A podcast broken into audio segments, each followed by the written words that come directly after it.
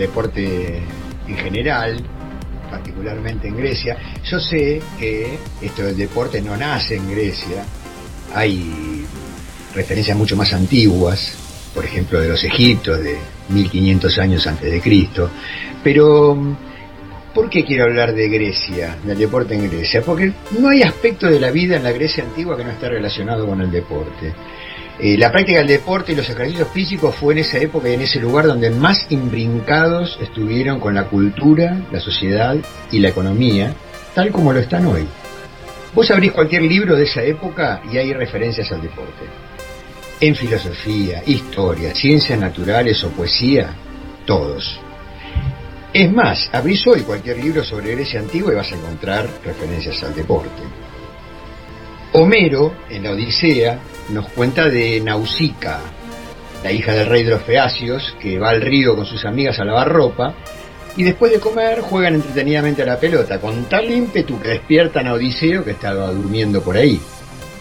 Los tratados médicos de la escuela de Hipócrates hablan mucho del deporte, en Sobre los aires, las aguas y los lugares se escribió, y te leo textual, quien quiera estudiar correctamente la ciencia de la medicina debe conocer el régimen de vida que llevan los hombres.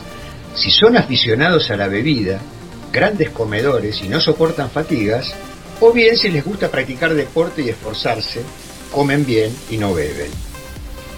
Y en sobre el régimen de la vida dice, si además de eso pudiera hallarse en cada caso la proporción de alimentos y el número adecuado de ejercicios que no ofrecieran un desequilibrio ni por exceso ni por defecto, se descubriría con exactitud la salud para los hombres.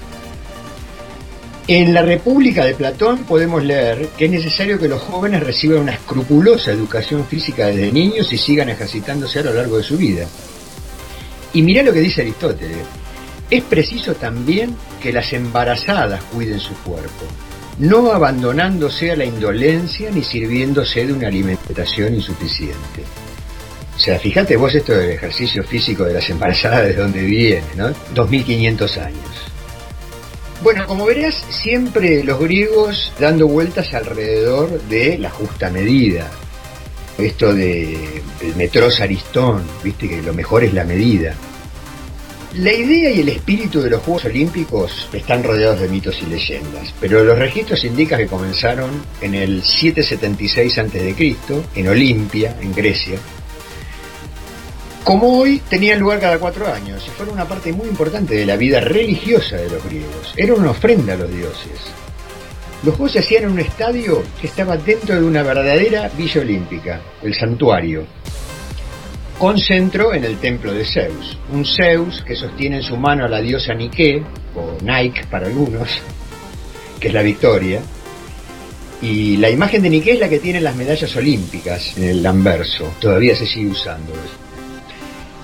A un costado del templo de Zeus estaba el templo de Hera, su mujer, que era para las atletas, porque también competían las mujeres, aunque esto no lo tengamos tan difundido. Eran los Juegos Ereos, o sea, en honor a Hera, que eran no como los de hombres, que eran públicos, sino que eran juegos privados. Por eso conocemos cientos de nombres de ganadores de Juegos Olímpicos, pero ninguno de alguna campeona. Porque los Juegos de los Varones eran lo más público que podía existir, con la gloria popular asegurada para los vencedores. Además, este santuario tenía hipódromo, gimnasio, palestra, viviendas para atletas, otras para jueces y organizadores, los Elanodicai, y hasta un terrible hotel para los espectadores, el Leonideo. Los seis principales deportes que se jugaron durante este periodo fueron atletismo, lanzamiento de disco y jabalina, salto, carrera de expedición y pancracio. Te preguntarás qué es el pancracio. El pancracio es una especie de box, es lo que hoy llamaríamos lucha libre, pero los griegos le decían pancracio.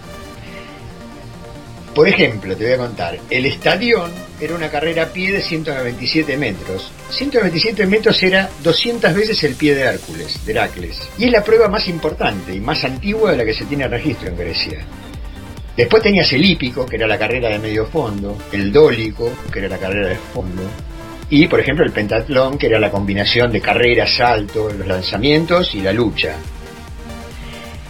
Estos juegos simbolizaban el pasaje de la barbarie a la civilización. ¿Esto cómo te lo puedo explicar? Los griegos consideraban de movida que el paso de la adolescencia a la adultez era un paso de la barbarie a la civilización. Y lo mismo con los Juegos Olímpicos, porque era donde bajaban las armas todo el mundo y decían, no, vamos a competir de una manera no violenta. Y todo esto en bolainas, porque gimnasia viene de gimno, que significa desnudo. Esto, que sea en honor de dioses paganos y que sean pelotas, hace que en el siglo IV más o menos desaparezcan los juegos por la influencia del catolicismo. Vos sabés que en griego deporte se dice atlistimos. Un atlete es la persona que compite en una prueba determinada por un premio.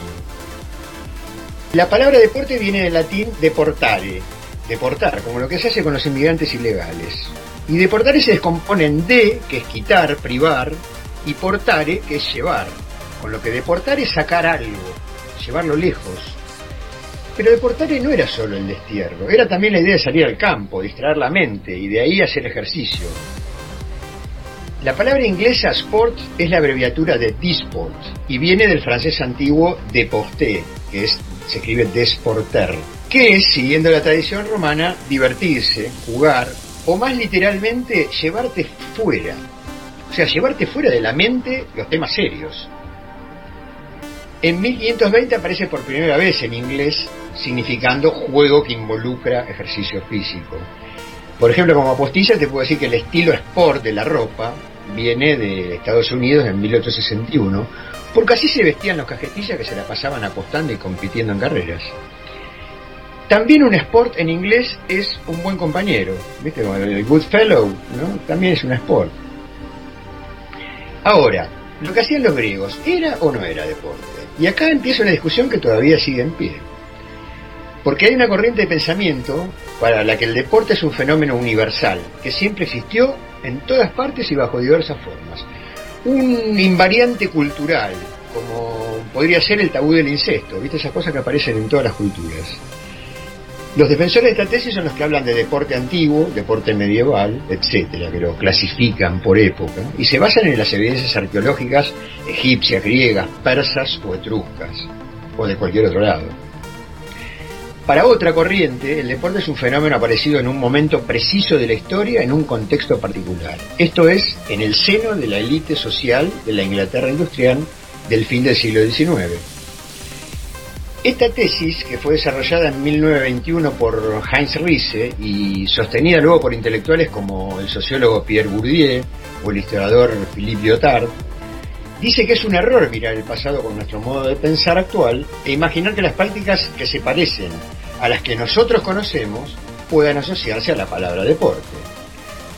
Hay una ruptura neta entre el deporte moderno y el antiguo, y esa es la noción de récord y por lo tanto de performance.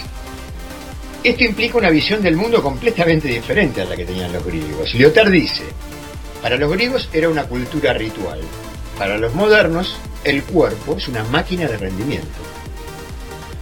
Una tercera corriente piensa que la mayoría de los historiadores confunden la noción de nacimiento con la de democratización del deporte, cuando fijan su aparición solo a partir del siglo XIX.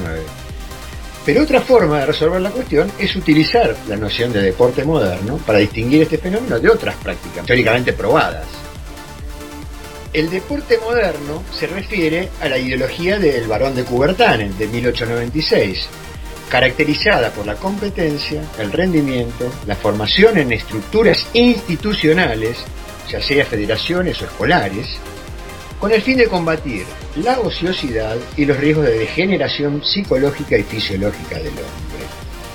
Es decir, que en la historia del deporte, el hombre ha ido del ritual al récord.